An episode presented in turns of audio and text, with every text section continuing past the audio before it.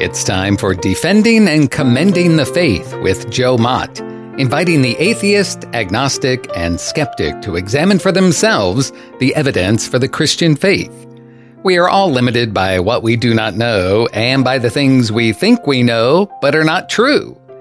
Dr. Joe Mott earned his PhD at LSU and was a distinguished math professor at Florida State University for 38 years, helping to write three math textbooks and authoring over 30 research articles in math. He is now the host of this radio program, Defending and Commending the Faith. Here is Joe Mott. Hello to everybody. Welcome to the program. Today I address the Christian church's critical problem. How does the Christian church develop the church's population to use the Bible's mandates to make decisions and guide their affairs? In other words, to think biblically. The fact of the matter is that the 2022 Barna survey has shown that only about 6% of the church's members 51% of Christian pastors, and only 2% of parents of teenagers in the church have a biblical worldview. So it is very rare to find individuals with a biblical worldview. And how can we teach the next generation to think biblically if parents of teenagers don't have a biblical worldview themselves? Luke chapter 6 verse 40 speaks to this issue. It affirms a pupil is not above his teacher, but everyone, after he has been fully trained, will be like his teacher. We are in the process of raising the next generation, and unless we are purposeful about teaching them a biblical worldview, they will get their worldview from another source. From kindergarten through the end of secondary school, the students spend 14,000 instructional hours in school, and they are being given a worldview without them knowing it. It is surprising that a lot of parents think that all they need to do to combat them in a strange worldview is to ask, What did you learn today? Well, you know the answer to that question, don't you? The answer comes back, Oh, nothing. So that's the first problem communication. The second problem is that the students don't realize that they are being taught a worldview that is contrary to the biblical worldview. So they can't tell you what they are being taught because they are completely unaware that their worldview is being shaped and that it is being shaped intentionally and strategically by the political left in our nation. The students envision that what they are learning in school is the right way to think because they do not know there is a different way to think. Jesus Christ gave the Christian church its commission to go into all the world and make disciples and teach them to observe all that he commanded. That's found in Matthew chapter 28 uh, verse 19. The Barna survey implies that the Christian church is failing in its commission. It is not making disciples, neither in the adult population nor in the youth of the church. In a real sense, the home is part of the mission field for Christian parents. This is further exacerbated by the fact that 80% of the church's youth between the ages of 18 to 29 are abandoning the church in the first year after they leave home. Parents have a duty to combat this. In this regard, Ephesians 6 verses 1 through 4 has instructions to the children of the home, the Christian parents, and especially the fathers. Children, obey your parents in the Lord, for this is right. Honor your father and mother, which is the first commandment with a promise, so that it may be well with you and that you may live long on the earth. Fathers, do not provoke your children to anger, but bring them up in the discipline and instruction of the Lord. These two words, discipline and instruction, that Paul uses here in the Greek is paideia, kai, nouthesia. The first word and third word are almost synonymous in meaning.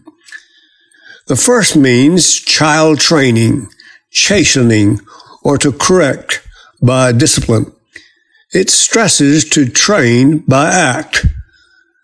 The third word is to put in mind, admonish, give warning.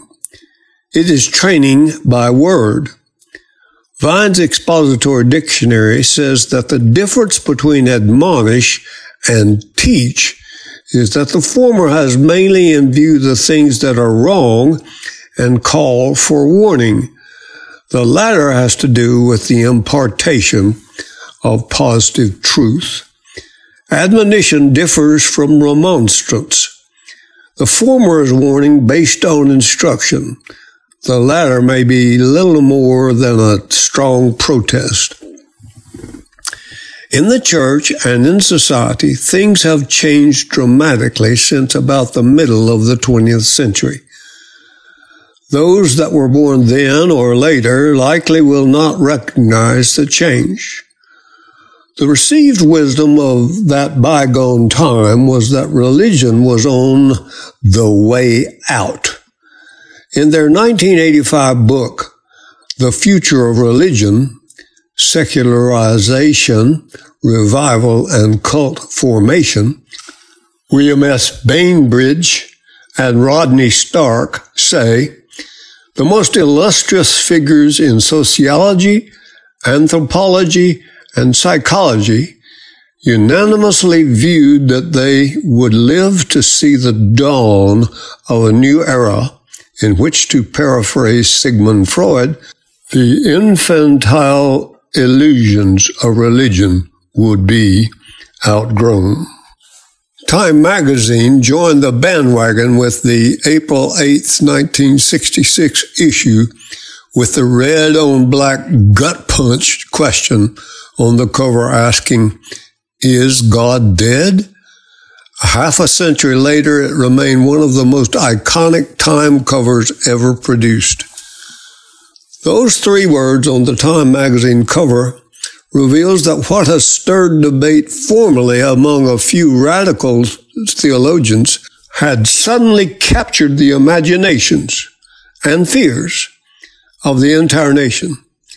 These three words also captured a moment in time. The question had been brewing for some time prior to the time issue in 1966. Near the end of the 19th century, Friedrich Nietzsche started his God is Dead movement.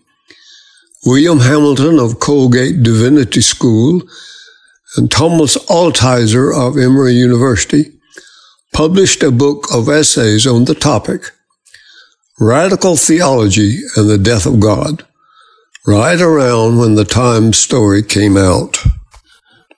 After years of battling the evils of Adolf Hitler's Nazism and the ferocity of the Japanese army in World War II, American Christians watched as godless communism threw its sinister curtain around several nations in the world.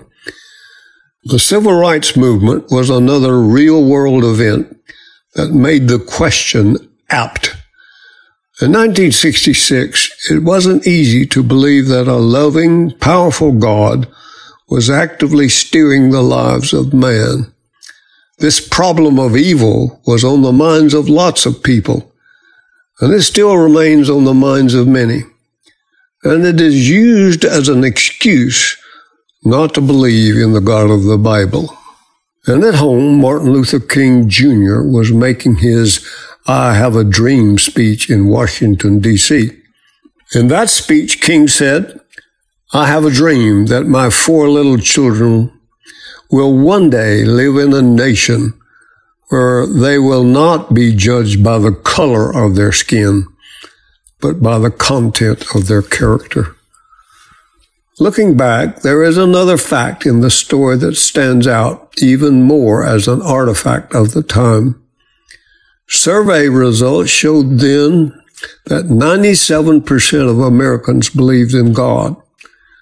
The number of God's devotees had, has been shrinking ever since. In 2014, the Pew poll found that only 63% of Americans believed in God. Gallup poll numbers were roughly the same.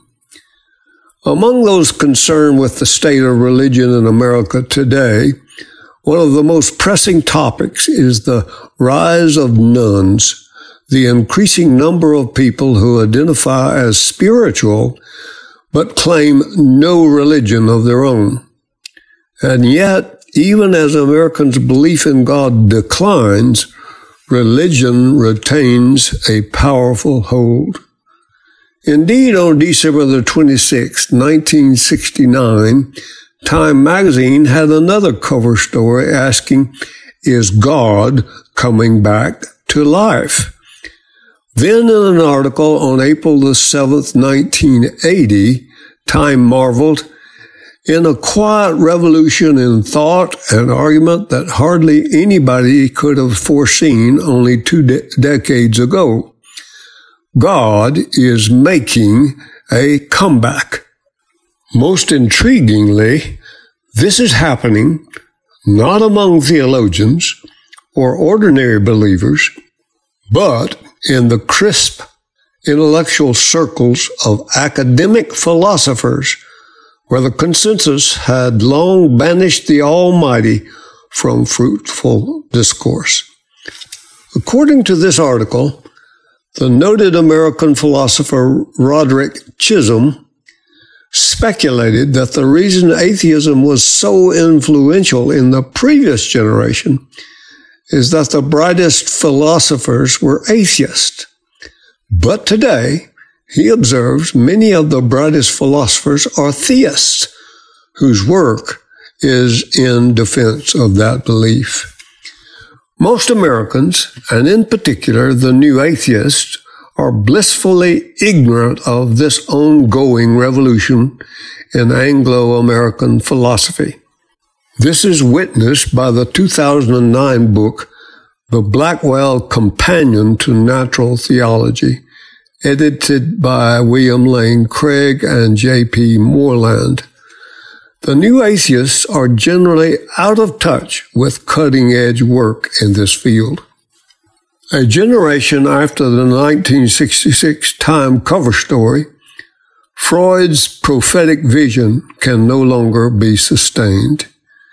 In the 2010 book, Why God Won't Go Away, the theologian and scientist Alister McGrath writes, I can hardly fail to point out that the common Christian understanding of human nature over the last 2,000 years is that we possess and are meant to possess a homing instinct for God.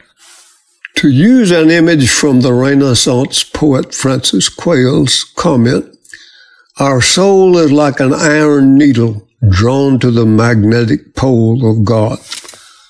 God can no more be eliminated from human life than our yearning for justice or our deep desire to make this world a better place. We have a homing instinct precisely because there's a home for us to return to. That's one of the great themes of the New Testament. We are created with an inbuilt yearning for God, famously expressed in the prayer of Augustine of Hippo you have made us for yourself, and our heart is restless until it finds its rest in you. One of the reasons Christianity is true in its ability to make sense of our experience. I will return to this topic in the next episode of this program. Allow me to close by reminding you to exercise daily walk with God.